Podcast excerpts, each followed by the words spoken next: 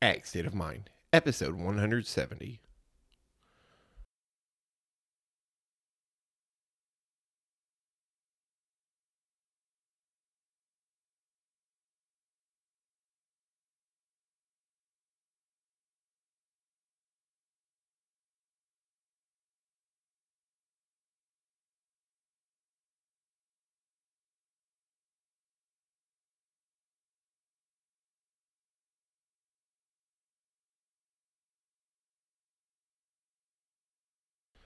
Hello, everybody, and welcome back to the Ag State of Mind podcast, a proud member of the Global Ag Network. I am your host, as always, Jason Meadows. Today is a extra, extra special episode of the Ag State of Mind podcast. A couple of weeks ago, we sat down, me and my friends Brian Alexander, Clay Conry, and Jared Luhman all have their own podcasts the Ranching Reboot podcast, the Working Cows podcast, and the Herd Quitter podcast, respectively we sat down. This is actually an idea that Brian had for all of us to sit down and have just a conversation about regenerative ag, about casting, about just all things the American food system. And let me tell you, the conversation did not disappoint. And I am so excited for y'all to hear this podcast.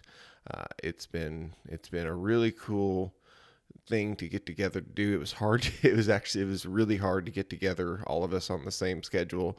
Um, but I'm so glad that we finally got it done. So.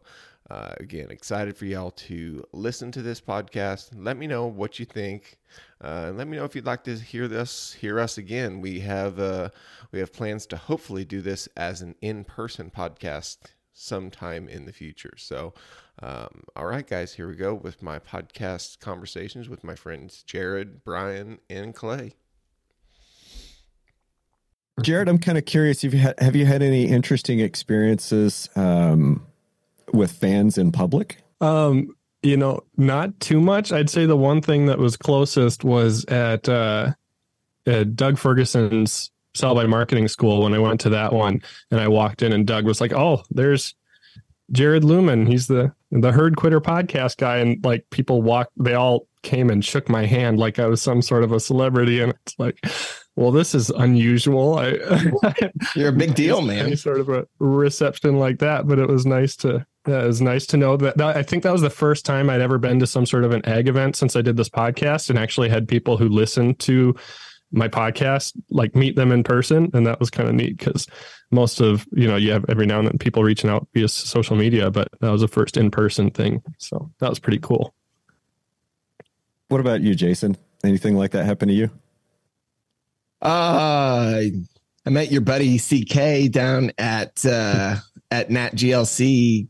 Gosh, I guess that's been over a year ago now. That was pretty cool um, just lots of people who listen to all the podcasts and uh, you know it's it's really cool you know not that i claim that it's to have fans per se but i think it's it's really cool to know that people actually do like those aren't just bots listening to the podcast you know that right. they're actually real people listening to the podcast and they're getting real value out of it that's i mean it, it always seems to come when either, whether it be in in person or on social media, you know, it, it that kind of jolt of energy of somebody talking to me about the podcast seems to come um, at just the right time, like when I'm frustrated with things or you know the workload seems like it's a lot. Uh, it, it comes right at the right time and keeps gives me that just little burst and makes it all worth it. I definitely agree with that. That like there's been several times that well placed, well timed feedback from a fan has been mm-hmm. like, put a little bit more fire, you know, put a little fire under the boiler, a little more gas in the tank, kind of keep me going. Sure. Yeah. yeah. Clay, I'm sure you've got all kinds of stories. uh, there's one that sticks out, and it, it's uh, man. So the same night I interviewed Corb Lund, um, mm-hmm. I was at his show. We I went down to Rapid City and went to his show, and after the show, of course, there's a mile long line waiting to get into the bathroom. And I'm talking to somebody. I don't know if it was somebody I was at the show with or somebody, um, somebody just that happened to be there or whatever. And so we're on one side of this wall, and there's no door, but there's a wall between us and where all the people are in the bathroom, and I'm talking to this guy, and I hear from the other side of this wall, I hear Clay Conry out there, and it was That's awesome. it was Casey Schumacher, who's at Cal Broker on Twitter. Uh-huh, uh-huh. Uh, and yeah, he's he just come out. And he's like, "Hey, I listen to your podcast. Keep it up." You know, I was just like, "This is weird." I was recognized by my voice That is as really some cool. dude was Yeah. washing his hands after using the bathroom. That's how you know you made it. yeah. yeah. How about you, Brian? What? I guess I've been out in public, you know, often since I started, you know, Red Hills Rancher on social media. Mm. But, you know, that really didn't take off until the first time I was on, you know, Working Cows podcast. And that's when, you know, all my, that's when my reach or Red Hills Rancher really started going up. Um, so I, I was kind of used to being recognized in public for that. But what I was not prepared for was the first time I kind of went back out to you know to a soil health event or a grazing event with uh, Grass Fed Exchange last year down in Fort Worth. That was the first time I'd really been out since I started the podcast, and yeah, it was it was kind of an experience getting to the registration table. It, it just it was probably like two people, but it felt like a sea of people just mobbed me when I got to the registration table, and then trying to walk in and go find a seat. It kind of felt like it was you know had to go through several people to do that but um yeah it's uh it's it's always interesting to meet fans in to meet fans where they are and and hear their story um because every one of them that i meet gives me a better idea of of who's listening you know Mhm. like Mhm. and that's one thing i struggle with like and who actually listens to this stuff What about local people? Do you guys get local people like that come up to you? Like, you know, I work in town, so I all the time I'll get people who I don't expect to listen to the podcast whatsoever, you know, not even involved in ag at all. And they'll come up and to me and tell me how much they enjoy the podcast. I'm like, wow, you're like the last person that I've ever thought would listen. Yeah, I don't get too many in in my area. I'm mostly all like crop country, so there's not many cattlemen who probably listen. But I'm always surprised. There's one. they, they send you hate mail in your part of the yeah, yeah. I'm fortunate not to have too much of that. Um, but uh, there's a friend of mine's dad, I guess, who it surprises me that in, if he's listening to this, uh, he's a sugar beet and crop farmer in West Central Minnesota. A friend of mine from college's dad, who uh, apparently is a regular listener, and has uh, requested that we bring up six grass-fed steaks so he can try them out and see if it's all what it's uh, you know all what it's cracked up to be. So there's yeah, I guess there's a few people who are listening, but uh, not too many in my community. I would say it's just a wrong demographic for the most part. It seems like, but Sure. I'd say there's some folks around in the local area that do listen. Um, I, I'm not sure who who who all of them are. Like they, and I, I guess I just never don't go to town. I don't go to town near often enough. Yeah, I go too much. I go too much for my liking. So Brian, I'm curious if you're uh, what what would you say your biggest is it uh, is it TikTok or podcast that people spot you more or I don't know associate you with uh, more?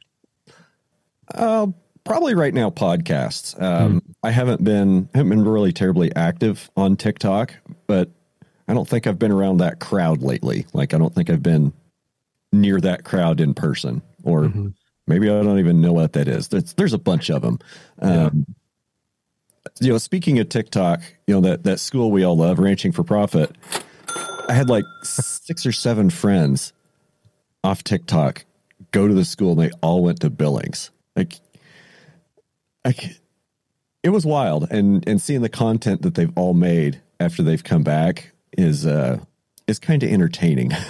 Yeah, yeah. So man. I think the ranching for profit thing is interesting uh, because I think that, like, especially when Alan Savory and Stan Parsons came, and then even to some extent um, when uh, Dave Pratt took it over, you know, I think that those guys had to be fighters um, because the the ideas had not been widely adopted, and I mean, most of the people would rather burn Alan Savory and Stan Parsons at the stake when they came here in the 80s than they would listen to them. And so I've been I've been kind of ruminating on that shift of how I think these principles have gotten some traction over the you know last decades, of course, and um, that maybe those rooms aren't as feisty as they used to be. So, would you say that the guys that you know that went from TikTok are were bought in before going? Um, I'd say most of them were. Um, I don't think one of them was. I don't think. Um, yeah, there was one of them that probably did wasn't really uh, didn't really know what they were getting into and wasn't really wasn't as prepared as they thought they were. Which you know that I think that's a common story, and you know, call back to you know what you're saying about Stan and and Dave and and Alan Savory. I remember hearing from my dad like stories that people used to get up and walk out. um, I remember. I, I'm not going to say that Dave ever threw anybody out, but I, I'm sure he invited several people to leave. Um, but yeah, I, I remember stories of, of like significant numbers of people walking out after the first two days, which is, you know, the, the whole people and group and then economics. And I guess I'll say this like, if you go with a bunch of ego, you're going to have a bad time. Yeah. like, uh, that's the biggest thing that I, that now comes to mind when people ask me, like, what can I do to prepare for ranching for profit? Leave your ego at home. I think that's number one. It's interesting. I've been thinking about that, and that's kind of one of the questions I want to talk to you about too. Is even though uh, not specifically ranching for profit, but the principles that it talks about, and like the idea of profitability. It, I don't know why. What is it that make people so opposed to it? Is it just as simple as like they don't think that it can be better, and so the idea that they're like that by defining them as a hobby, not a business, because their business isn't able to pro- uh, pay them all these fair wages, that that just upsets or offends in a way, or why is there such a negative reaction? And maybe it's not as negative as it once was when Stan and those guys were starting it, but uh, I don't know. Don't lie. That's that's it. Like they don't lie, so that's why I don't get why the negative why there's so much negativity around it. Well, I think a big part of it is it's almost become a lot of times, I'm not picking on anybody here, but it's almost become glorified to be like a victim to the circumstances in a way. In, a, in in the it, by by the victim victim of the circumstances in you know the the current ag climate, which you know to do things in a in a traditional commodity based way, yeah, is not profitable or or or or even break even in that matter. Um, but whenever you kind of challenge the status quo, um, and, and and take take control of of the numbers, I think I think people just for whatever reason, this, this isn't just in ranching or whatever, it's just across the board. I think people just are very, uh, just very resistant to that. And they, they, they just don't like change. I think that's it. Exactly. I think it's a paradigm issue.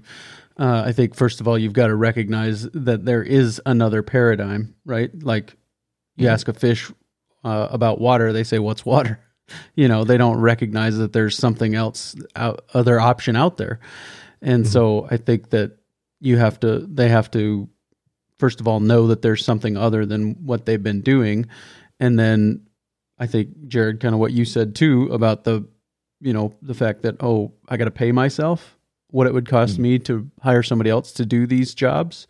Mm-hmm. You know, that is a bridge too far, probably for, mm-hmm. for some people. But I think just the paradigm of, oh, you know, we, and it's cliche, but it's cliches are cliches for a reason.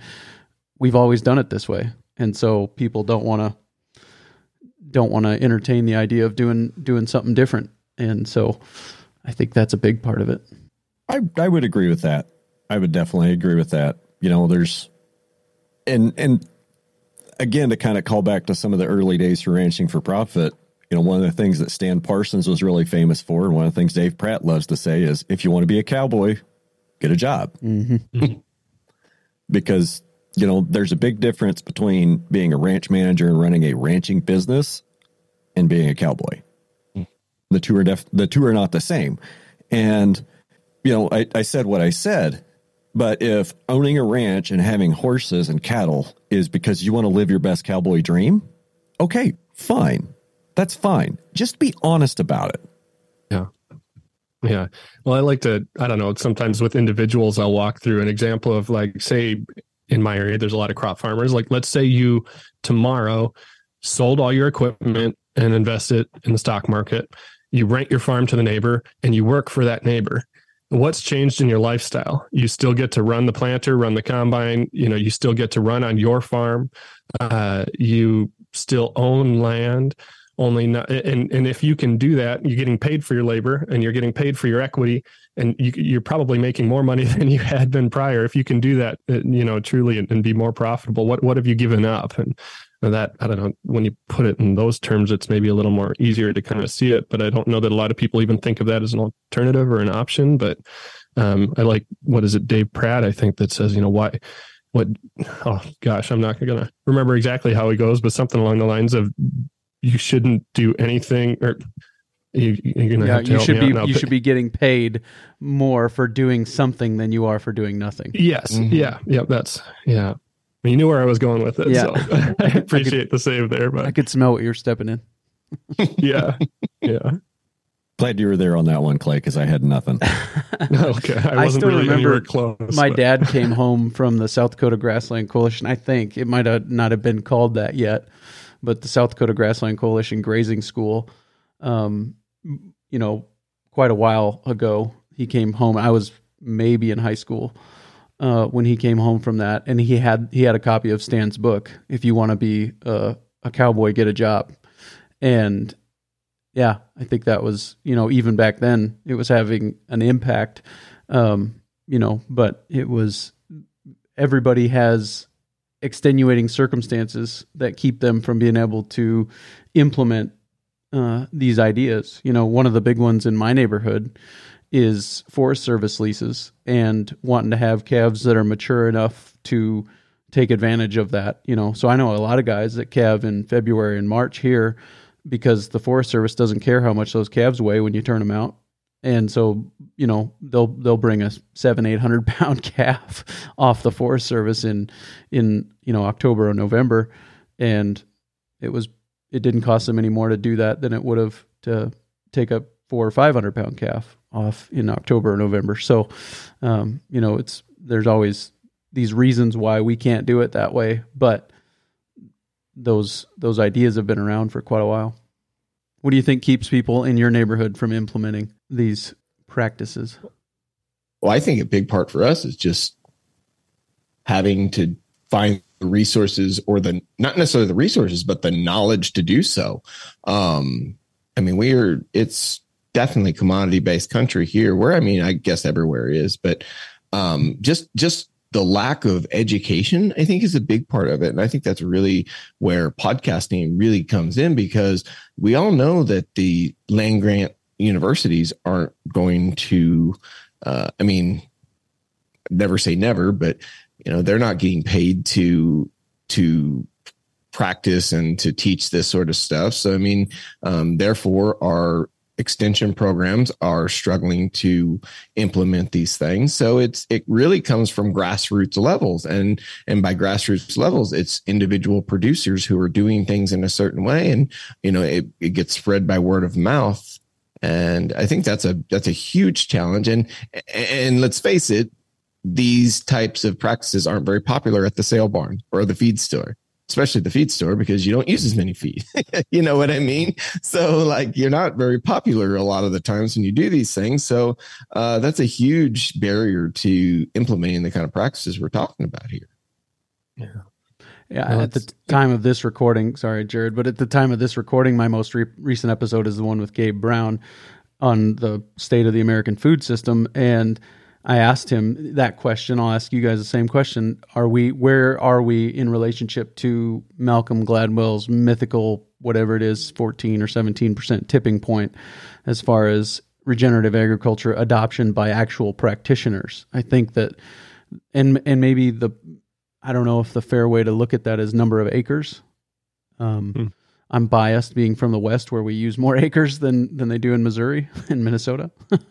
but uh, you know, in your mind, what do you guys think? What does your experience tell you as far as our proximity to the tipping point? I don't feel like we're there yet, but I feel like we're on trajectory to get there. When, uh, I don't know, two, two and a half years, maybe. Just, just hold that one. Just pulled that one out. Predictions. Now we got predictions. This is Yeah, good. you can hold him to it. Hey, Yeah. that's fine. I've been wrong before. yeah. Uh, I want to circle back and kind of address your previous question, Clay, which is, you know, what are the things holding up adoption adoption of regenerative practices? And so I, I have this different perspective because I own the land that I'm managing that I work on every day. So I am all three. I'm the management unit, I'm the labor unit, and I'm the ownership unit. So if ownership decides that something is in the long term best interest of the property, I don't have to convince management to do it. And management doesn't have to explain how to labor how how to do it to labor. So I think the situation that most farmers and ranchers are in is they don't own the property they're on.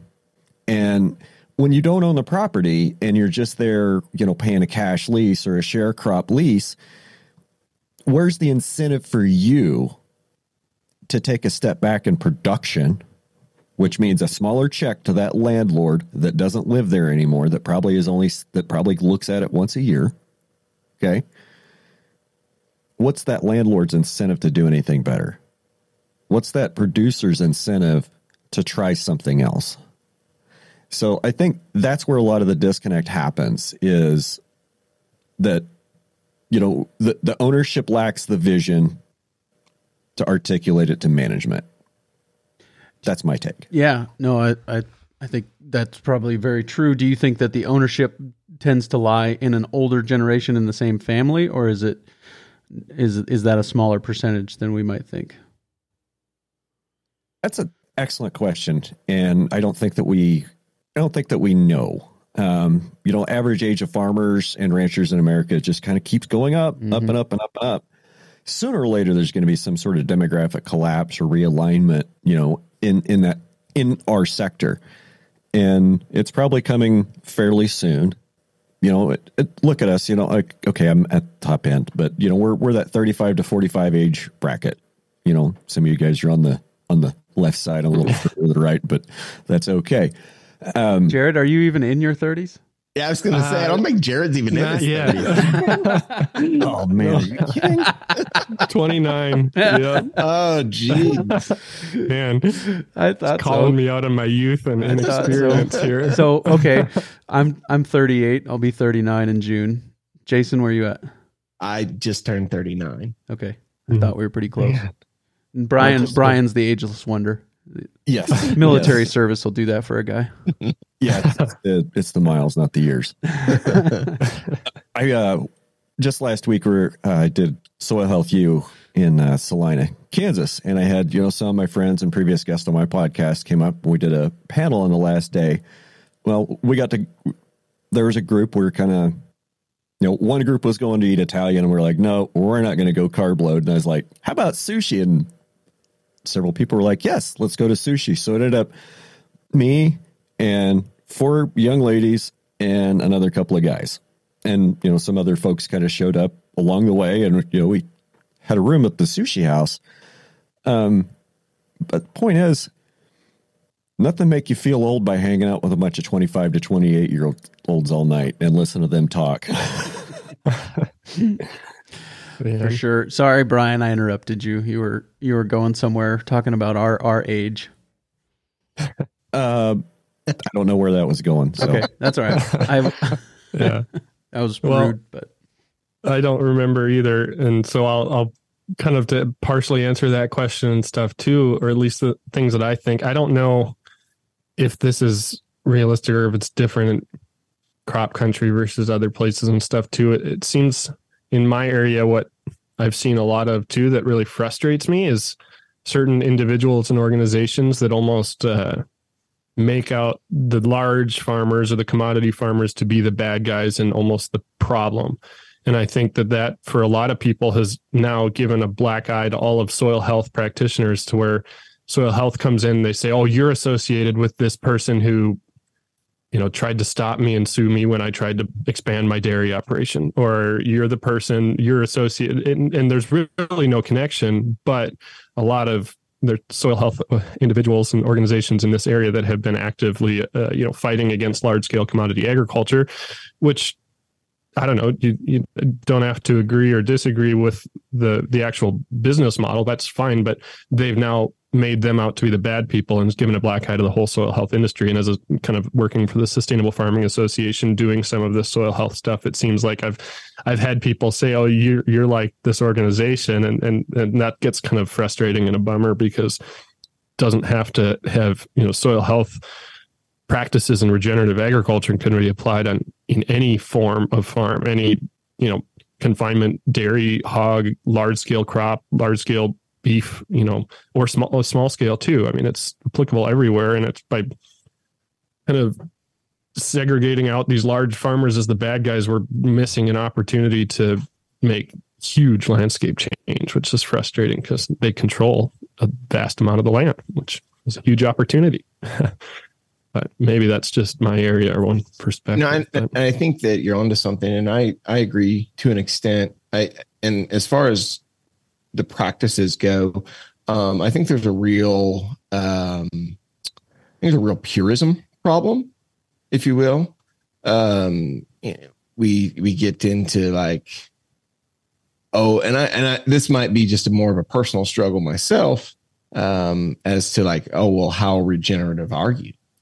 You know that that kind of that kind of mindset there, and in in, in my Brian, I think you said this to me one time, um, and and somebody else may have said it to you or something, uh, where soil health is a journey, um, and it and it is. I mean, it's we're all on different parts of that journey, and I think not the not that's not the question that we should be asking. It's like how regenerative are you? It's where are you compared to where you were this time last year, or mm-hmm. you know some is better than none, you know, that type of thing. And, you know, I, we talk, uh, I'm going to be another regenerative ag podcast is, is, uh, August Horseman, who's mm-hmm. in Clay's terms would be considered a neighbor. You know, we're in Missouri, so we're neighbors are neighbors are closer together. Uh, but he's he's about 20 minutes away from me, and he's become a really good friend of mine. And uh, we are, I know that's something we're going to talk about is is is what purism how it can really be detrimental to to growth as we we we focus so much on how we aren't performing instead of you know where we've come from. Um at least that's a big struggle of mine. Yeah. So what are we how can we how can we solve that the land holding issue? Like so i had a, a podcast recently with uh, zach smith who pitched some ideas about fixing the farm bill and some pretty controversial ideas, but basically he said, you know, you can't, you aren't eligible for programs. Uh, and as a as a landowner, your land isn't eligible for, eligible for programs unless you're adopting some of these practices. And I I'm always a fan of solutions that don't involve the stick of the government. Um, but I understand what he's saying too you know, and what we came up with is that this isn't a this isn't a stick, it's just a carrot with a hurdle. Like there's a carrot, but you got to go over this hurdle to get it. And so you you know, maybe that's semantics or whatever, but I, is there a non-government I mean, maybe it's just the slow march through the institutions, which was a communist thing, but uh, maybe, maybe, maybe that's the. I don't know. What do you guys think?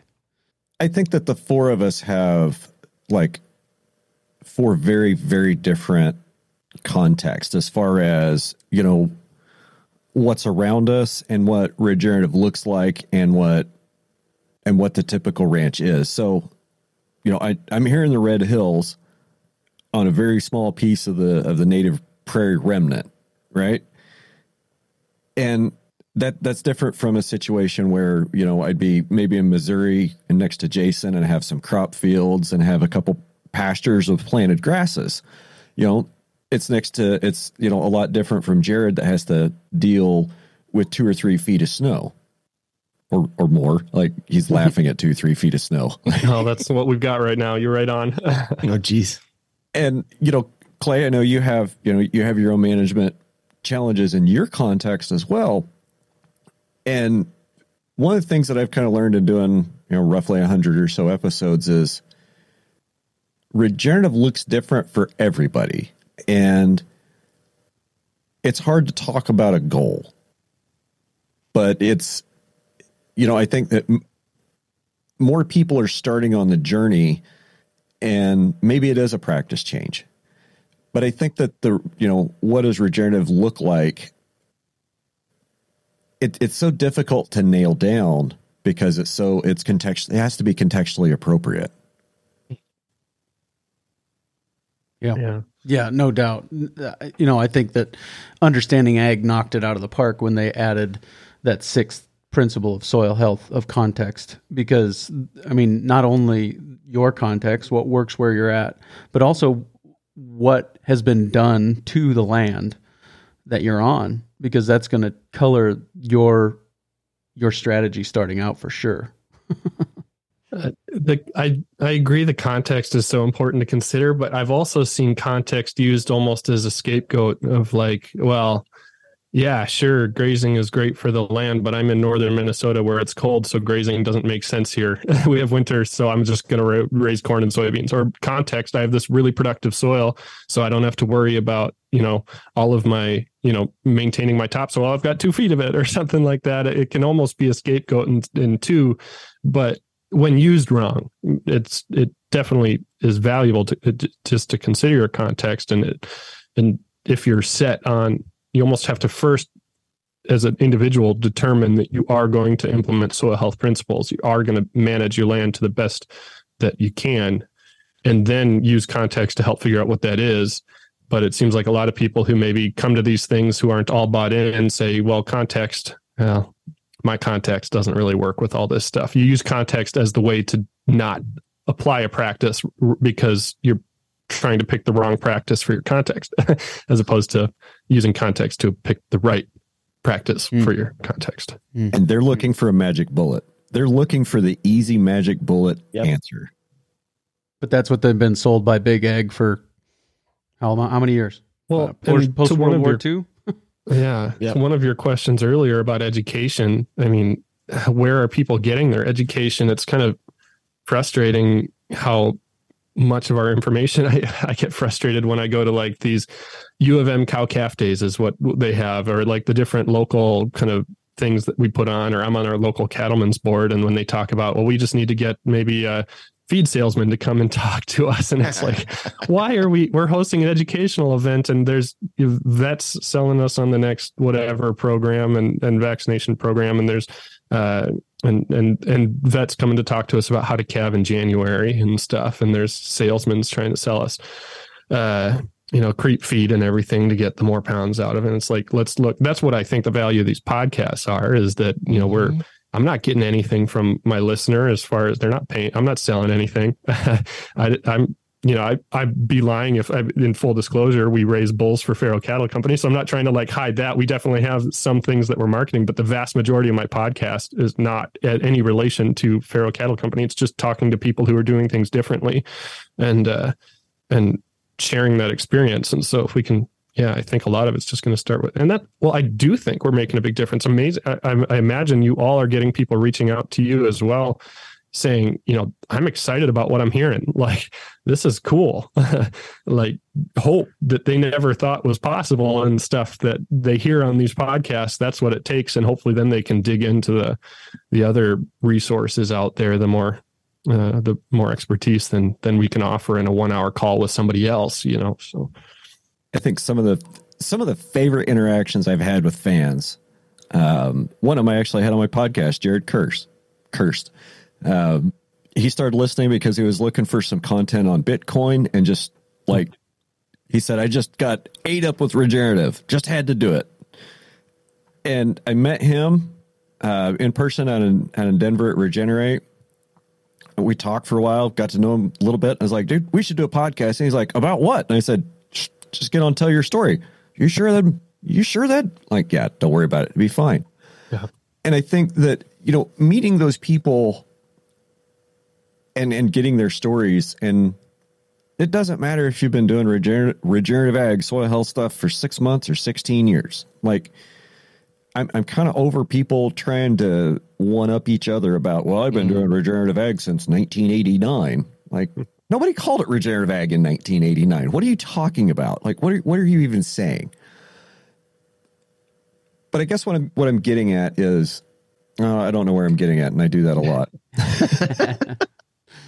It was good though. I, I appreciated going with you as far as Yeah, I was I was captivated for sure. Yeah. take you to this Well- other other wonderful place forget where i'm going and now that's where we You know are. what we call that? We call that being in the hereafter. We get where we were going and we were like, what was I hereafter? Why am I here? Why did I walk into this room? Oh, exactly. Oh, there's my coffee cup. I wasn't here for my coffee cup, but I'm glad I found it where I left it last. Yeah. That's where you usually find stuff, the last place you look. Yep. I'm curious for you guys as li- all of you guys listen to a lot of podcasts too. I don't know.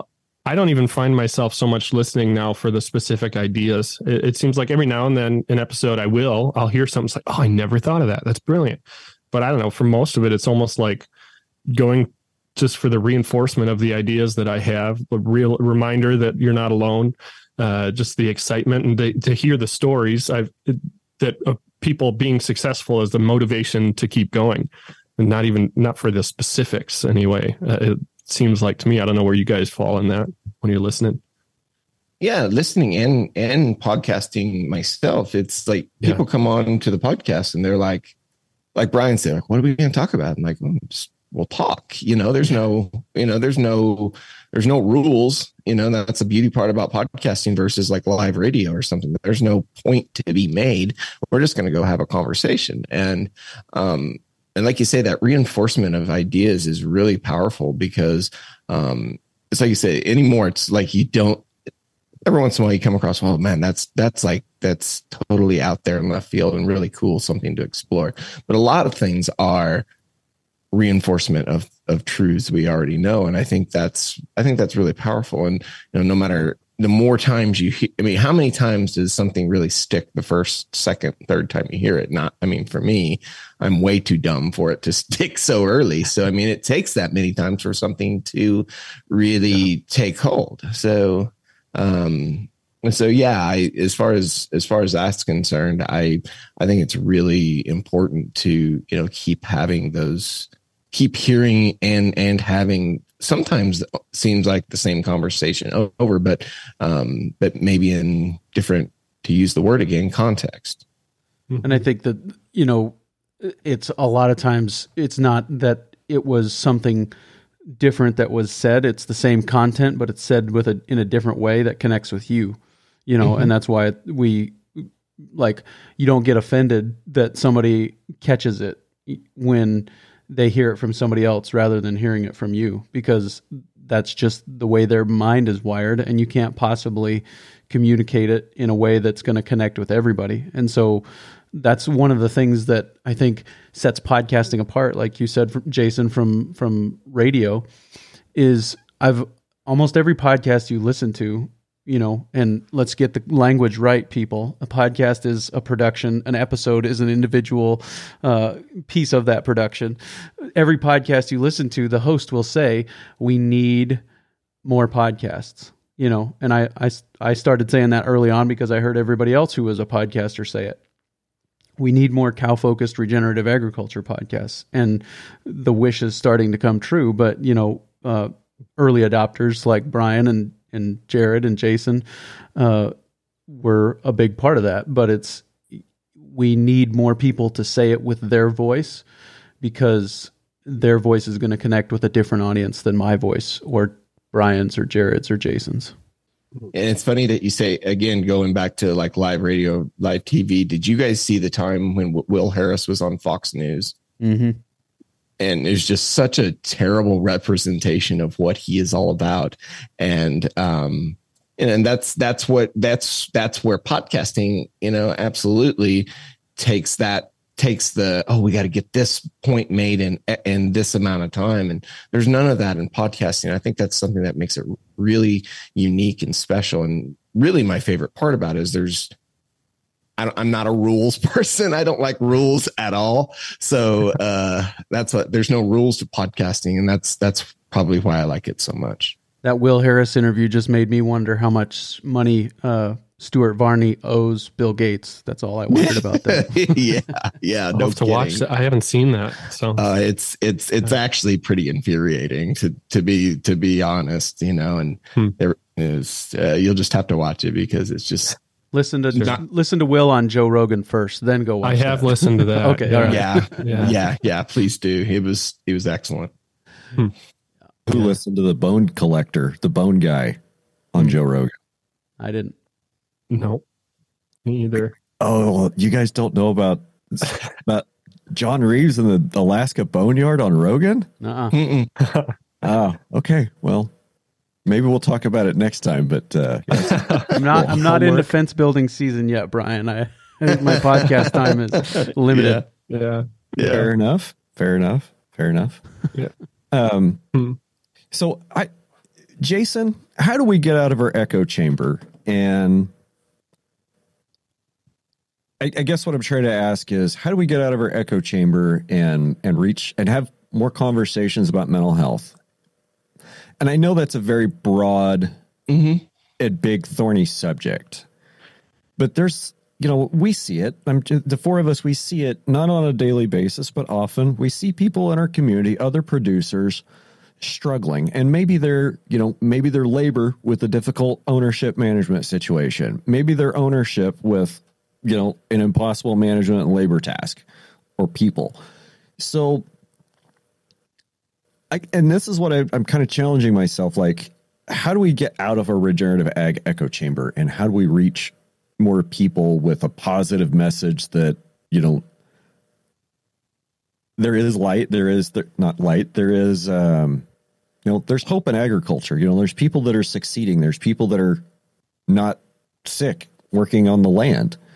So I think a big part of it is just having like actual adult conversations with folks. This is something Carrie and I, Carrie's my wife, uh, talk about with with just in regards to anything hard. Is like you just have to sit down and have adult conversations. As as hard as that, I mean, as simple as that might seem to say, not many of us are very. I mean, I'm not very good at having real adult conversations with folks.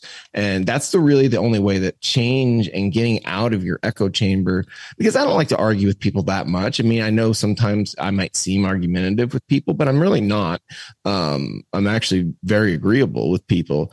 Um, so it's it's really hard for me to have have conflict with people. So and at the same time it's also hard for me to have my beliefs kind of challenged at times too. But i think a really really th- something that's really strong in trying to to talk about the hard things is you either can have your mind changed in a more in a positive way or you're stronger in your convictions by talking to somebody and talking out what you do with somebody and how to move forward.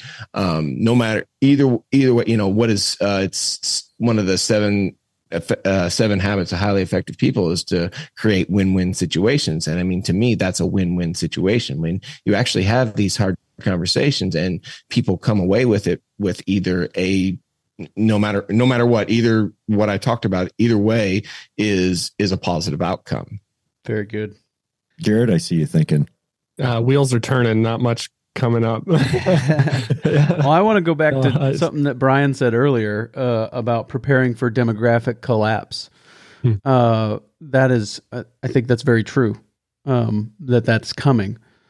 So, is it time for us to prepare, or is it time for us to prepare the next generation? What do you? How do we? How do we prepare? By generation, colla- do you mean like this big land transfer? Or what are you kind of?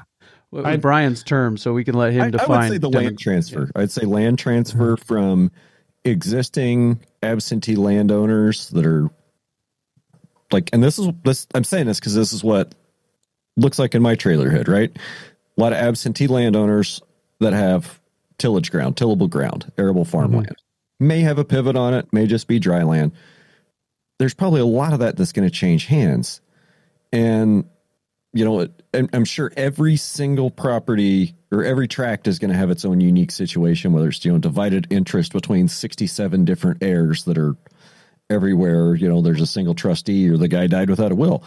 Like every single one of them is going to be different. And it's, you know, we, we talked about, you know, that, that triad of management, ownership, and labor. And, you know, okay, so if somebody new wants to come in and be all three of those legs of the pot, that's a significant startup capital. Like Mhm. there's farm ground in uh, where was it Iowa one of the I states that was over thirty thousand dollars an acre. Like it's just absolutely absurd. Um, I asked somebody that's familiar with you know what land is trading for now, what what stuff was kind of trading for in Southwest Missouri. Wow, I mean, four or five thousand dollars an acre for Yep. degraded stuff. Yeah, it doesn't take much to get four thousand dollars an acre around here.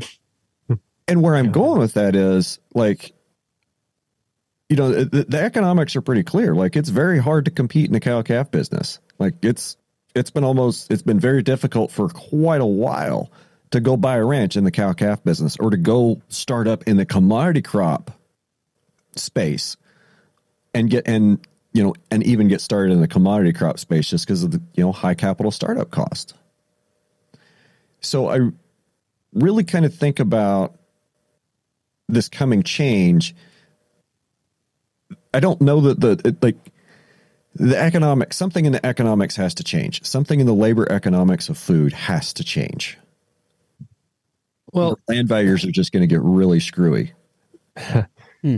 I don't. There's so many questions I have on the land specific conversation. Anyway, I talked to. There's a realtor in my neighborhood who I've talked with. He's a member of our church, and um, he over the last several decades, he's 60s, 70s, something like that, has purchased a lot of land in this area. And he said, you know, people my whole life have been talking about this massive land transfer that's just around the corner and uh and it just hasn't come or it does happen but it doesn't happen out loud. It's to the next generation at death or it's sold privately between the landowner and the person who's been renting it for years. And so he says i'm not counting on and i wouldn't recommend anybody count on that waiting for this big land land transfer which i don't know. He could be totally wrong. That's one person one story but it's an interesting thought anyway. And i think about my dad how many times I've driven. He says, Well, I remember when I was looking for my first farm and this one was for sale and that one was for sale and that one was for sale. And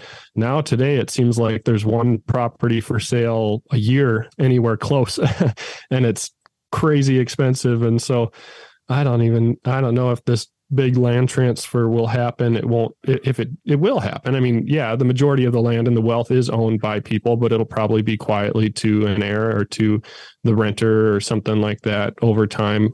Um, and I don't know. Uh, yeah, I would love to see some more opportunities come for land. And if they're going to be at prices that they are today, uh, commodity agriculture isn't going to buy it. It's going to be some th- sort of specialized egg production or off farm income, more than Yeah. likely. Yeah, I mean, for us being, you know, I'm not sure this is where we're going with this or not, but I mean, I guess this is where I'm taking it. Um, There for are no here- rules. right? Exactly. right, yeah. but where a, a big struggle for us is, like you say, that is they're not even absentee landowners. They are landowners who move from the city who just they they fall in love with the idea of of in our case ranching farming.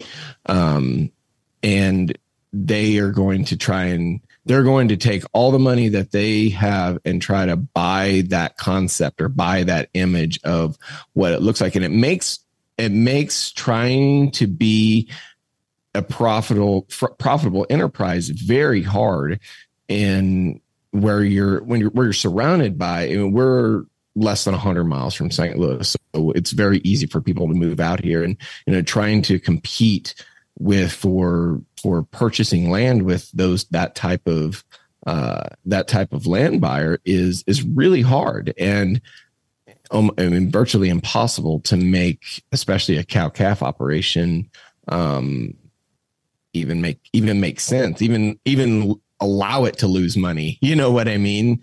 Um so it's uh it, that's a it's just another type of not to just focus on what's all what's wrong but i mean just another challenge that we're up against but it seems like the people the successful people i've talked to many of them share the same uh, element to their story when they were young is that they bought land when everybody thought they were crazy to buy it at the price they bought mm-hmm. it at. So, mm-hmm. I mean, are we just the newest version of that? Like, well, you're crazy to pay that, but then you, eh, you know, is it just? I always say, what for me personally, speaking for myself, not anybody else, but I always say I'm just, I'm just too dumb to quit. You know, I think that's part of what success is is just being too dumb to quit. Maybe that's just for me. Maybe other people have actual skills and talents and abilities that make them able to be successful apart from that. But is that what it takes, or is this really beyond the pale of I can buy land, even though everybody thinks I'm crazy and I can make it work? I think there's. I think when land does start to trade, and whether you know we do see a mass land trade, you know demographic, you know, demographic shift in land ownership, whether we notice it or not. The thing that I'm worried about is, you know, there's there's a lot of groups seeing farmland as farmland, ranch land as a as a quote safe investment against, you know, whatever double digit percentage inflation we're having this week. so they come in and they drive up, you know, they drive up tax basis for everybody else that's trying to make an honest living that maybe whose ranch hasn't changed hands in you know four or five generations or two they drive up tax basis you know you'll have and, and so the danger with that is is you're going to have you know we could end up with a lot of you know investment groups buying up land corporations buying up land and that goes back to my argument about you know, management of the land being totally separated from the goals of ownership or ownership not being able to clearly articulate goals for the land to management. And, you know, if, if we are moving towards a, a different ownership model, I, I mean, I have, I have some, I have some thoughts about that. Um, I'll call back to something that Don Schiefelbein said on, on my podcast that private land ownership is is the bedrock of of land stewardship. I mean, if we didn't have people that were out on the land that cared for it every day that loved the land, you know, we wouldn't, you know, we would all be degraded. To some extent, I challenge that because, you know, maybe there's folks that call themselves conservationists that don't quite know what they're supposed to be conserving. um, but if we're if we're moving away from a private land ownership model and towards a, you know, a shared ownership model, what does that mean for the long term stewardship? Well, I I think it's true you'll probably never manage and love land as much as the land you own yourself or is, has some sort of a family tie. But one thing that I am a firm believer in and something that I think is super cool about this whole regenerative movement anyway is that uh, building soil and regeneration is not counterproductive to profitability. I mean, they go hand in hand. And so, as a manager of land owned or rented, uh, you're incentivized to manage it well with regenerative practices for your own bottom line. It's kind of a neat thing. I feel like so many people think, you know, it's great. I'd love to manage my land better, but I need to make payments, or man, I need to, yeah. I need to pay the bills. But there's, it doesn't have to be Uh, either or. They they go right alongside each other we're just so focused. People, you know, and this is kind of taking in a different direction. You know, you, you're just they're so focused on production rather than ROI, and I, I find that's really disturbing that we we've you know in the cattle industry what is like what is the or especially in the cow calf industry what's the number one thing we look at and it seems like it's wean weights because you know that's the thing we can point to hey this is what my calves weighed at weaning time. Mine are better or yours are better than mine or whatever. You know what i mm-hmm. mean? Um, but like it's just you're missing so much of the picture there. And I, I, don't think when when you really get like you say jared when you get really get down to it i mean profitability and and soil health go they go hand in hand. I mean they're almost almost so close they're so close they're almost the same thing. Yeah i mean i think we could all point to dozens of conversations we've had with people on our podcast. I just interviewed this morning Alejandro Carrillo and what he's done on his place in the Chihuahua Desert hmm. with this management, uh, currently tripling his stocking rate, and his goal is 10xing what his original stocking rate on his place was uh, through management. I mean, there's just no I mean, it just makes perfect sense. That's financially viable. So why wouldn't we do it? And there's, like I say, dozens more that each of us could point to of people who have done these practices and seen tremendous financial benefit. And that to me is going to be one of, to a lot of the questions we've asked anyway, how we, how we continue to push regenerative agriculture forward as people have a greater understanding of the finan- the financials will do it. Anything that long term and it, it will, it will do it. And then, uh, um, that'll also, I think, help as this there's this land transfer, however it is, if it more towards leased land movement, more towards leased land. Um, I would guess that non operating owners of land would want to see their land managed better, um, and so they'll start making farmers do it, even if they mm-hmm. maybe wouldn't have uh, otherwise, just because they're coming from a lot of folks in the city have a land management ethic that it is pretty high. Whether they really know what that means or not, who knows? But they they they want to see it well managed. Mm-hmm. Yeah, but I mean, really, the one thing that's going to get it happen is to get a bunch of farmers together and get them a free meal and some free hats. That's really the only thing that's going to make it work. Yeah. Yeah. yeah. Hmm. Well, I, to kind of tag on to what, you know, the discussion about, you know, bullseyes and what, what performance metrics we're using to measure. Right. And, you know, you guys threw one out about weaning weight. Like, and I think that Dallas likes to change that around about uh, pounds weaned per cow exposed. Okay. I get that. And something else they love to love to say in that school that shall not be named is it's no good hitting bullseyes if you're aiming at the wrong target. And I, I think that's kind of where we're at with a lot of ag is there's a lot of producers that are aiming at the wrong target that ownership and management has given them. Yeah, and to to put a little bit, I mean, kind of my role in this whole deal is the people aspect and the mental health aspect of it you know how frustrating is it and and, and ta- mentally taxing is it to keep chasing those wrong types of bullseyes. Um, how just it you want to talk about sustainability and and and regenerability. Is that regenerability a word? Um it up. i think i think will winter's word is regenerativity but i'm pretty sure he made that one up too so. I like it.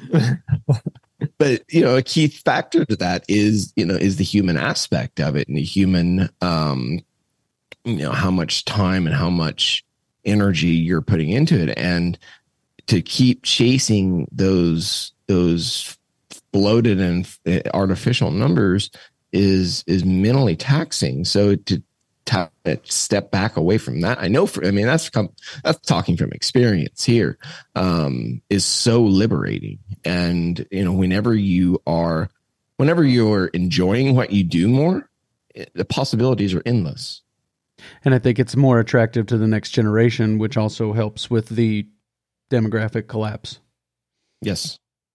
And one thought that I just, and I'm going to kind of think it through as I talk it here. So forgive me if it doesn't make the most sense, but kind of to Brian's question about what is going to be this impact of people of, of moving more towards a, a rented maybe agriculture system as opposed to an owned, if that's the way it goes.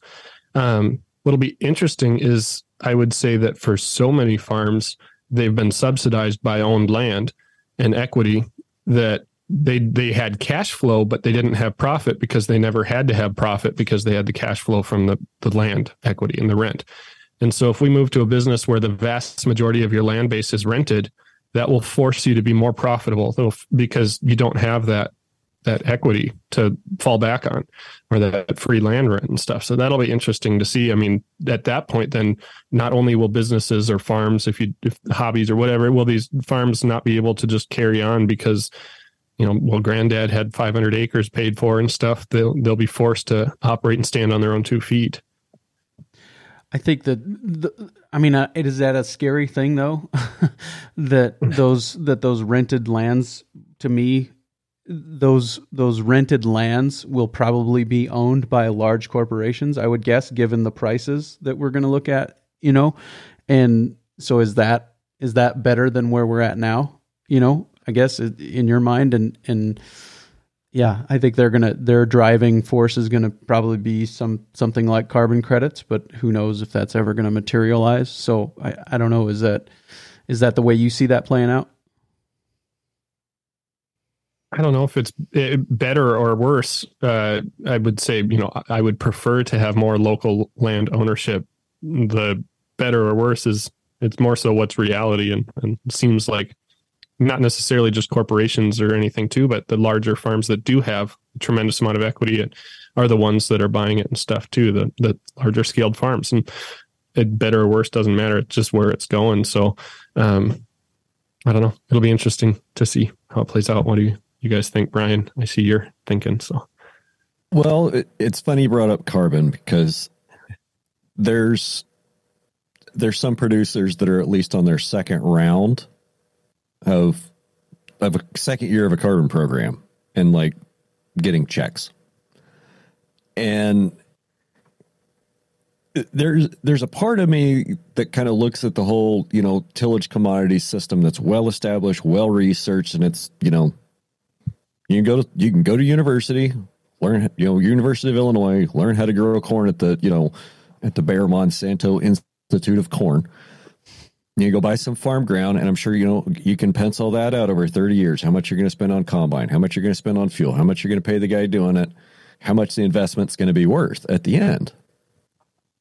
And I, I kind of feel like we're we're not dealing with with stupid big money companies like you know oil majors. Okay, these people are not dumb. Like Shell does not have have have unintelligent people working for them on their carbon problem like there's a part of me that thinks that you know there's some big emitters or there's some big hedge funds that are just waiting to figure out how they can still grow corn in a tillage system and sequester carbon like because it's all the mechanical capture things that keep coming out for carbon like they're really expensive you know 50 60 dollars a ton and compared to the price you know, compared to what good practices do to the land that store carbon, it's like, you know, you do these things to improve your ranch and then suddenly carbon checks start showing up. Well, that's awful neat. but I'm worried about, you know, big corporations coming in and locking up and, and figuring out how to kind of game that system. Does that make sense? Oh, and oh, that's yeah. When that money shows up, you better have your position well, that's my I get frustrated and concerned with the whole carbon credit system just because it seems like everybody, you know, the idea behind it is the goal is to sequester carbon, but every player in it, their goal is not necessarily to sequester carbon. The farmer is trying to figure out how can I make more money. The guy buying the credit is trying to figure out how can I look better to my customers. And the guy in the middle is trying to make money on both ends. Nobody's actually trying to figure out how to I actually sequester carbon and and it's just kind of I don't know. Because of that I worry about the like you're saying well they find a way to just game the system? I mean I see so many of these are based on just practices again. Um, you know plant a cover crop. Well if you plant it after you finish harvest in the middle to end of November and you till it under in the spring before, you know, right away before it ever really starts germinating, have you really made any progress? But you got paid because you did a practice. Like the carbon credit thing has potential. And I like the idea of some sort of a free market solution where, you know, companies are paying and farmers are being paid as, you know, outside of the government. But I, I get worried about its uh, effectiveness potential. Why we, we're not seeing carbon carbon programs for a lot of, for tillage ground, like you just described. You know, the, yeah, they're practice based, and you know, there's some companies kind of in the space trying to push those programs, and I get it. I get it because you know of, of who their audience is and and the way their audience needs. You know, they want a magic bullet, right? But w- like we've already discussed, this you know, it's not a magic bullet because regenerative agriculture like you know, yes, it's a journey. It's also not practices. It's not a system. You know, it's a shift in it's a whole shift in mindset. And what they're running into is like they want to measure the corn like every year right before harvest so they can, you know, have this really inflated carbon number and then till it up to go plant cover crops. Well, as soon as you till the soil, that carbon gets released. So how are we going to account for that? And I think that's where they're that's where they're hung up is because any amount of tillage releases almost all that carbon that was stored. You know, I've seen graphics that uh, infographics that have been put out about like, you know, how much how much CO2 the corn belt absorbs and how much oxygen they produce and you know what that looks like for one day out of the year. But that's not taking into account what that cornfield looks like for the other, you know, seven or eight months out of the year when it's fallow and bare, or what that, you know, that winter wheat field around here looks like for six months out of the year. That's not taking those things into account. And I think that, you know, when they start looking at, you know, per, you know, things like permanence, like how long can this credit be stored in this ground? Well, it can't be tilled. So that kind of, I think that's where the disconnect is. I think that's that's what they're trying to figure out. That's the barrier between um, wider use of carbon credits. Do you think? I I think that's one of the things that's holding up holding it up right now in the space. That and like there's there's no real official carbon market. There's no real official government guidance, you know, on on what carbon credits are or how they may be bought, sold, traded, or what they actually represent. I mean, it's it's kind of I say it's kind of a wild west. I say it's kind of a gold rush, and I think you know both those statements are kind of philosophically true. And if I think of if you think about you know carbon markets blowing wide open in the next couple years in terms of a gold rush, who gets rich in a gold rush? I mean, a pioneers catch all the arrows. It's usually maybe a couple people at the front that find the big strike. Then miners flood the area and the rest of the wealth is generated by people mining the miners. And and by mining the miners, are you saying people who come into the boomtown and set up their shop and sell things to them? Yes. Like I don't want to be the guy out prospecting for gold. I want to be the guy in town selling shovels and pans. so, but that that's pretty much what um, agriculture's been for the last 40 years or since World War II, right? Yeah. Is the the profitability and the and the lion's share of the money has gone to ag business. And I'll accept that. Like I'll I'll totally accept that that's just, you know, kind of taken over for the, you know, some of the people that show up in the yard in brand new pickups and try to sell you crap. Like I, I get that. I recognize that. Yep. No, I, and I'm not saying that's it's right, wrong, or indifferent. I'm just saying that's basically where we've been too, right? I mean, in mm-hmm. my understanding you know, I, I'm sometimes I'm kind of okay getting screwed as long as you tell me how you're screwing me.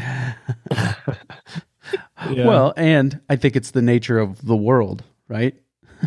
I think in in in a in a world designed by God, these things, this is how those things play out. you know, the the free market system is a way, the best way, the least violent way to allocate scarce resources, and so mm. we are going to kind of have to default back to this system uh, in in some way. And I so there's plenty of chili in the pot. Yes. And yes. we just need to be better about letting other folks have a little taste. And well, I don't know. Don't want to get to upsetting people and stuff too, but I, I, do think that most operations have the potential to generate pretty incredible profit. I mean, there's a reason we talk about the ranching for profit school so much. It comes up so many times is because people go to it, they learn some pretty awesome things that they make differences in their business that change the game. Um, and some of them are pretty simple things like reducing overhead it's amazing how many people with a small amount of cattle or whatever how much how many dollars in equipment i see you know tied up in an enterprise relatively small that's completely a decision made by an individual. It has nothing to do with john deere screwing you out of you know something mm-hmm. or the salesman selling you. I mean it, you made the decision we made the decision to buy a $175000 tractor to feed 40 cows or, or, something like that. I mean that's a decision. It's not the cow calf. There's no money in cows. It's it's decisions. And so mm. i mean i yeah. i don't know. That I, I'm a guess a believer in personal responsibility and owning our decisions, and that's fine either either way. But kind of back. How how dare you? oh boy, I stirred the pot. no, that's awesome. I think that's totally that's you hit the nail on the head. It is ultimately you were the one who signed the on the dotted line. Yep. Um, as far as whatever input or equipment you use, it's ultimately comes down to you. I got a I get a little Dave Pratt quote, little Dave Pratt story.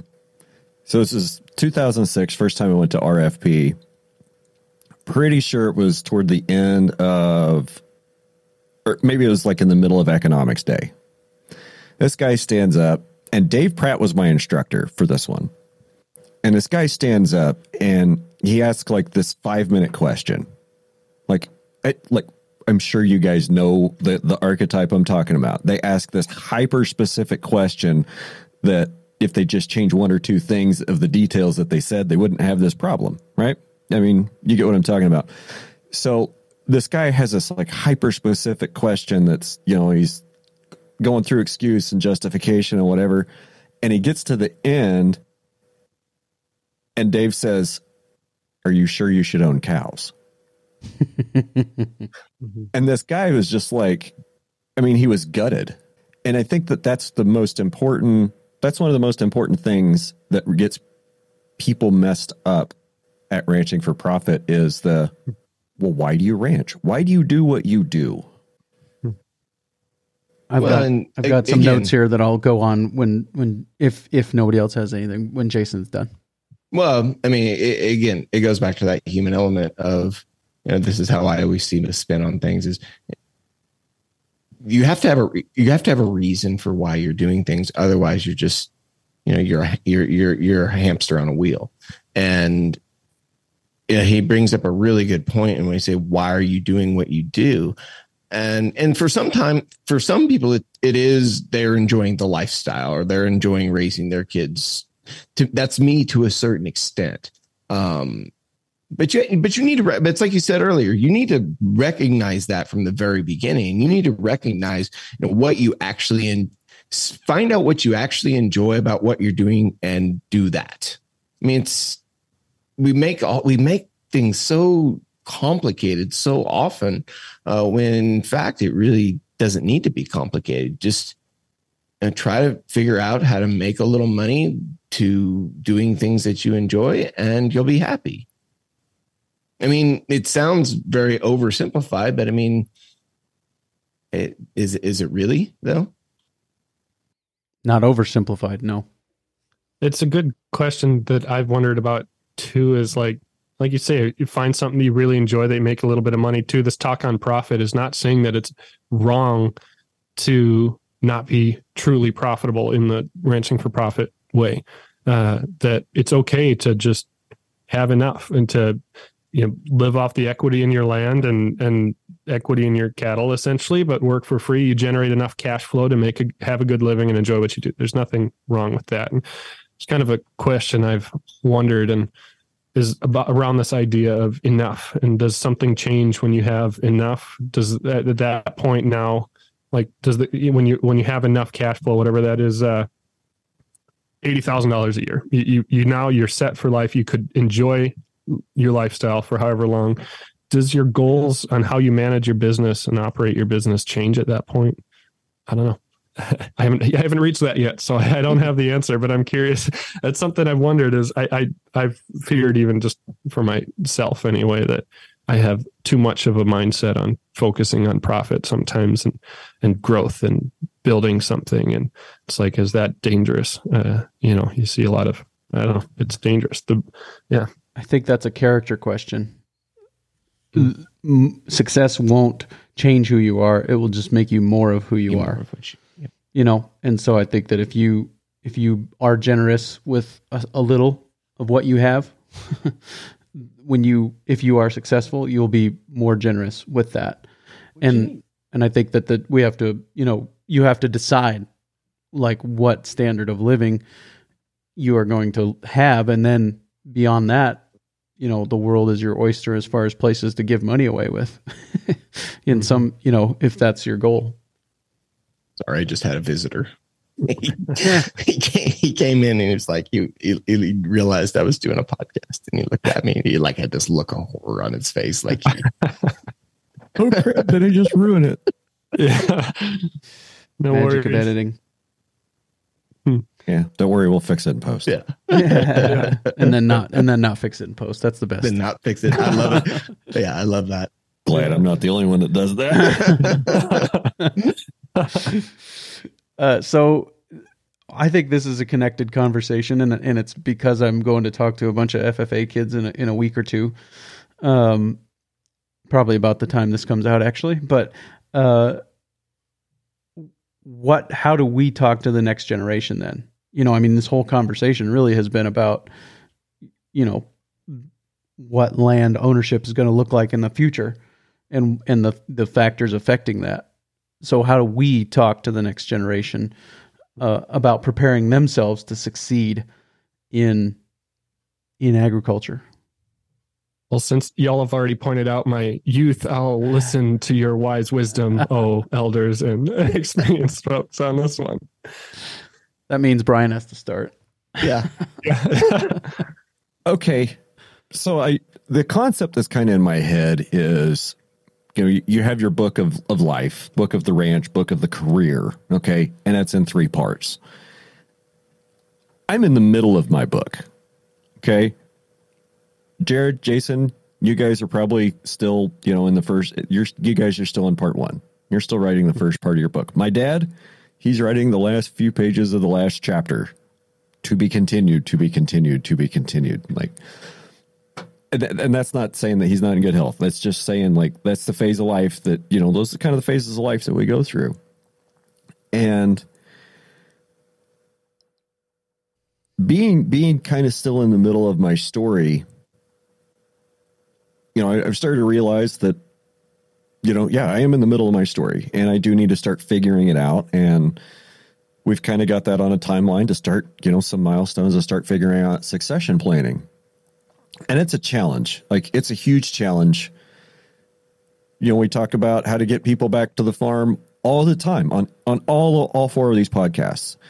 And common theme it's got to be profitable. So we got to figure we got to keep innovating. We got to keep moving forward and trying to do more with less, faced with ever increasing cost of doing business. You know, I don't think we're ever we'll ever see three dollar diesel again. Be awful nice. I mean, I'm sure there's a lot of us that are driving diesel pickups that are going that are feeling that pain, but you got to do what you got to do. So, as it, one story does bring me a lot of hope, and my friend Jay Young, uh, when we were up at Salina, he said in a room full of people, he said that he has made his farm in northwest Kansas by using regenerative principles. He's made his farm so profitable that he can afford to farm less acres and still make a living. So, what he's thinking about doing is letting another young farmer come in on some of those acres that he doesn't need to make a living and get started farming. So maybe that's where we start. I think that's a wonderful concept, and maybe that's a good place to start. I think that's a really incredible uh, thing that he's doing because you know, we talk about that's one of the biggest, you know, one of the biggest barriers is startup capital, and you know, to have someone who can. And I, I've heard stories very similar to, to this, and it's it's always just it's always just so fascinating to me when somebody can do something like that because uh, it it truly shows they care about it going on. You know, they care about the tradition. They care about um, they care about the land enough to allow somebody who's eager enough to and willing enough to come in and do the same type of work uh, is that's that's that's I think that's very honorable and very motivating to to do, and I think that's um, again we talk about grassroots level of of making things work, and I think that's probably the ultimate way. Um, for me, it, it, again, it goes back. First thing is it has to be profitable, right? We talk about that all the time. Um, but it, it it also has to be we have to enjoy it too. I mean, we have to do it in. I remember so many times, not so much my dad, but my brother, my one brother. I doubt he'll listen to this. But anyway, he yelled at me all the time. I got yelled at all the time. Everything was always my fault, and it was no wonder I didn't want to continue with it. I mean, I, I, I hated it for a time. Like I had no business. I had no interest in coming back to to the operation whatsoever. Um, and then like there was a time where I realized, man, I'm becoming that guy with my my own kids. Mm. Um, I was like, gosh, how how awful is that? And you know, just changing our mindset about how we work and how we work with the younger generation. And don't get me wrong, I lose my temper with my kids plenty. Um, but but trying to to rein that in and like understand why we're here and understand that I want them to enjoy this enough that they may want to do it like I did someday. Um, that's really a huge motivating factor for me. And again, that's on a very small and specific scale to me, but I mean, that's, eh, that's what I have control over. Hmm. Yeah, and I think that again, back to that personal responsibility thing. That's all we can do, right? is mm-hmm. is take control of what we have control over, and then I think the the power of these platforms is is sharing those ideas with other people and inviting them to take control over what they have control over. And you know, I hope it's not just the same 15 people listening to each one of our episodes that we have some some uh, there it's just not a one circle I hope there's four circles in that Venn diagram and there's some overlap in all of them, but there's more people out there listening and starting to make changes. Hey, you have 15? I was going to say that. Send some my way. Yeah. yeah. yeah. but like eight of them are have the same last name as me. right. I download yeah. I downloaded on my phone and my wife's phone, so that's good. Yeah. That's fair. I, I download on my on my phone and on my iPad. Yeah. yeah. Well, I'm obviously to well to Clay's question was like, what do we tell the younger generation and stuff? I'm still in that younger generation and trying to figure out a lot of this stuff myself, uh, like you mentioned. But one of the coolest things that I would say has come out of this podcast, kind of like I mentioned earlier, why I'm doing it is not necessarily for the specific ideas, but for the motivation and the encouragement how many people that I've had the opportunity to talk to who are starting from nothing and have built something still today is proof that there's no reason anybody can't.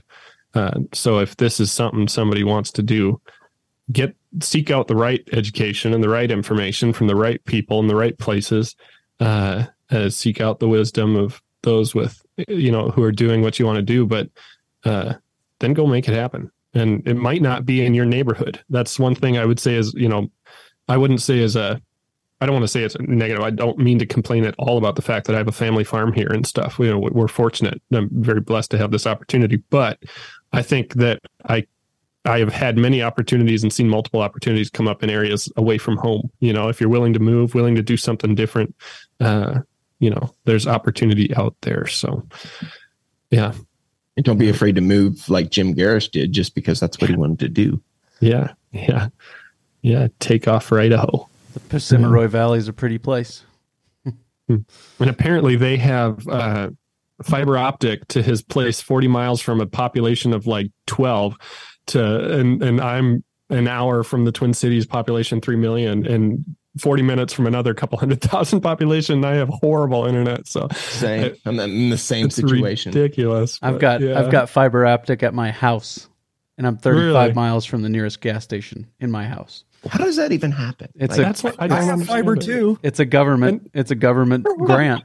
You just yeah. your your to, your telephone cooperative has to take the grant to do it, and uh, I don't know if it it's a density population density issue that you guys are in too densely populated areas, so the grant isn't even available or what. But I think they had Too ten many years. people can use it where you're at, so we're not going to give it to you. Right, exactly.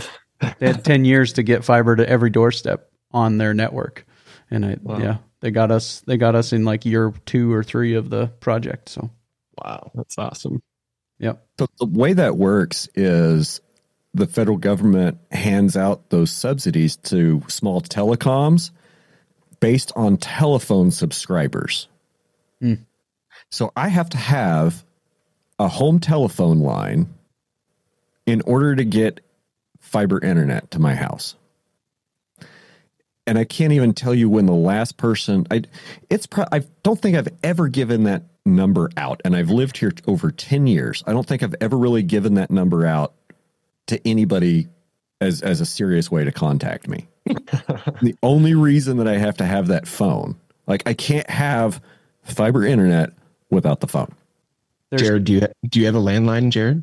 Uh, no, Yeah, no, so I, that, I that left when my grandparents moved out. So, yeah, I don't. I don't either. I, I don't have cell phone service at my house so i do have yeah, a that's landline. another thing. Yeah, yeah, I, I do have a landline, but it was the first time, uh, I think like three years after my wife and I got married. So 2009, uh, we got rid of the landline and hadn't had one since, you know, probably 10 years. We were without a landline for probably 10 years.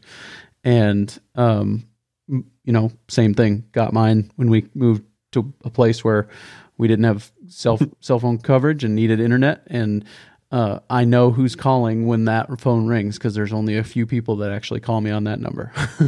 yeah, yeah. similar to Brian. I'm not even sure the ringer is turned on on that phone. Do you have anything else in your outline, Brian? outline. Who had an outline? We were supposed to come with outlines. This was your that idea. yeah. I had a couple more questions, but we can talk about those on the next one because this was no, this is good. Not Doesn't trying to shut it down. to- I was just wondering, just if anybody came with an axe to grind or whatever. Oh, Not that you say that. I got Yeah. this problem with this Brian Yeah. Alexander guy. yeah, yeah. Well, now, now, just, now that you mention it, that, that guy that runs that herd quitter, we got a we got a bone to pick. Oh, I'm just happy to be here. So, well, this is this has been good. Well, I'll have to do it again because I don't know. I think this was uh, this was fun to fun to chat. I think it's nice to just have conversation and see where it goes. So this was good. I I think it was really impressive that we only had to shut it down once. Like the the initial time earlier, when was that in the fall, and then come back and we got it on the second time, all of us together. yeah. That was, I think that's pretty pretty darn impressive. Well, uh, here's the next challenge. Let's get all four of us in the same room Mhm. for like a conference or a meeting or something. That way we can get like if there's somebody out there with a soil health regenerative ag conference, cattle conference, anybody that needs four guys to come and be on a panel, we're volunteering. I'll just uh, volunteer the voluntold the rest of us. go. yeah, We, have yeah. no, we have no say in the matter now. yeah. Out there. Hey, it'd be, it'd be fun. No, That I agree. fun. I totally agree. You Yeah. can always say no, but I think it'd be a lot of fun to get all four of us on a stage with hot mics in front of a crowd. That'd be cool. Absolutely. What's the net? Well, the what's central location? Not that we have to go because that's like the Sandhills of Nebraska. Probably is the Right, central I was gonna location say. for us. Probably roughly Valentine, Nebraska, but that's Yeah. not really that great of a place to go right now. Oh, there's Kan- a Kansas City. we- there's a great uh, bull sale in Valentine, Nebraska, with uh, good group of bulls from a certain Minnesota farmer uh, there. So Uh, shameless just plug. throwing that out there. But Oh yes, Did there. shameless plug. that was great. Perfect. Good. Maybe maybe Kit will uh, help us out. He'll he'll Yeah. give us the platform. That could be the night the the meeting the night before. Don't they always do Yeah, a the meeting the, night pre-sale before? meeting. Yeah. Pre-sale meeting. Yep. Yep. We could just sit Uh, on as the long as auction you're block. willing to go to all four fall sales.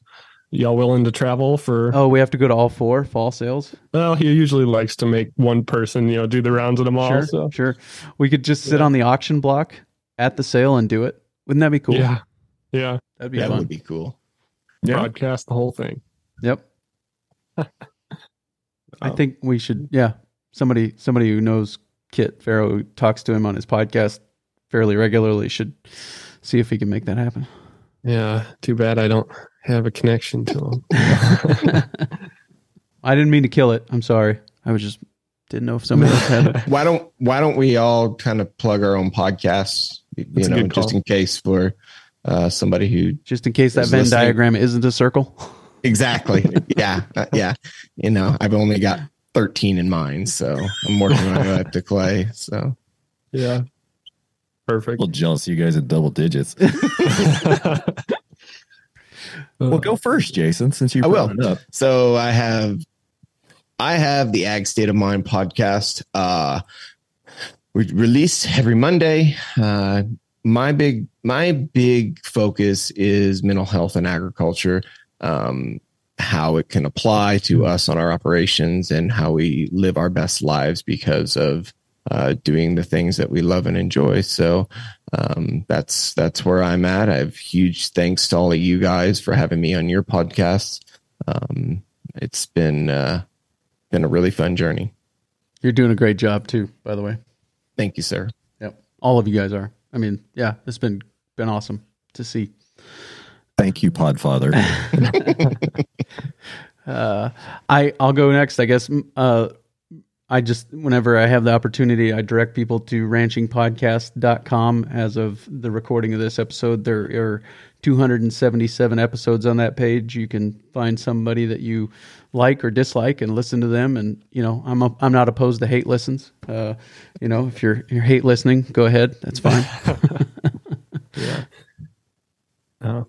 And I uh I've got the Herd Quitter podcast. Um just yeah, talk to farmers and ranchers who aren't afraid to think differently and uh yeah, hopefully find some success out of that. So you can find that anywhere you listen to podcasts or on Instagram and Facebook, although I don't post all that regularly. I do get an episode. I don't post on social media. I do get an episode out every Monday so far. Um, hoping to keep that trend going. Over 100 episodes. That's quite a streak. Yeah, yeah. Nice and work. last week was about the closest I came. I was, uh, I thought I accidentally deleted my audio right Oh, after I finished editing at like Oh, no. eleven thirty at night, and I released it one. I was about to just call it, but then I found it somewhere, so I found it. So yeah, haven't lost it yet. Nice. That's a close one. I've made it to noon on Saturday and not had a Monday podcast and still and still made release. No. I am Red Hills Rancher. I'm the host of the Ranching Reboot podcast. Um, tagline I've been kicking around is rebooting your thinking about farmers, ranchers, food systems, and the people that operate them. Hmm. So if you're already listen to one podcast, you know, what's one more for the rest of your day? Yeah. and like everybody else, Monday mornings. Yeah. And I think think that there's the there's the other thing is I I still get emails from people asking about starting podcasts, and I don't think we've reached the upper limit of th- our audience's ability to consume content yet, because I think that they have a lot of time out on the road, in the pasture, whatever they're doing, uh, where they can they can still listen to more. There's still more room in this space for more podcasts. I think. You can only listen to the same 12 songs on satellite radio so many times. Yeah. Yeah. All right. Anything else? I think I'm good, Podfather. This has been a lot of fun. good. I'm, was a I'm lot glad fun. we made this work, gentlemen. Yeah. I'm glad Thanks, you had the idea, Brian. yeah. Thanks, Brian. This is all Brian's idea. So yeah. thanks, buddy. Okay, I'll, I'll own it. And if it turns out that it's horrible, uh, we don't ever have to do it again. Yeah. yeah. After they hear this, then for sure Kit won't want us. So yeah. Welcome to Ag State of Mind, a podcast that examines the stresses affecting producers of agriculture and how to alleviate these stresses and improve farmers' lives. In this podcast, we discuss openly the mental health crisis that is occurring in the agricultural community and what we can do to help turn it around. Now, here's your host, Jason Meadows.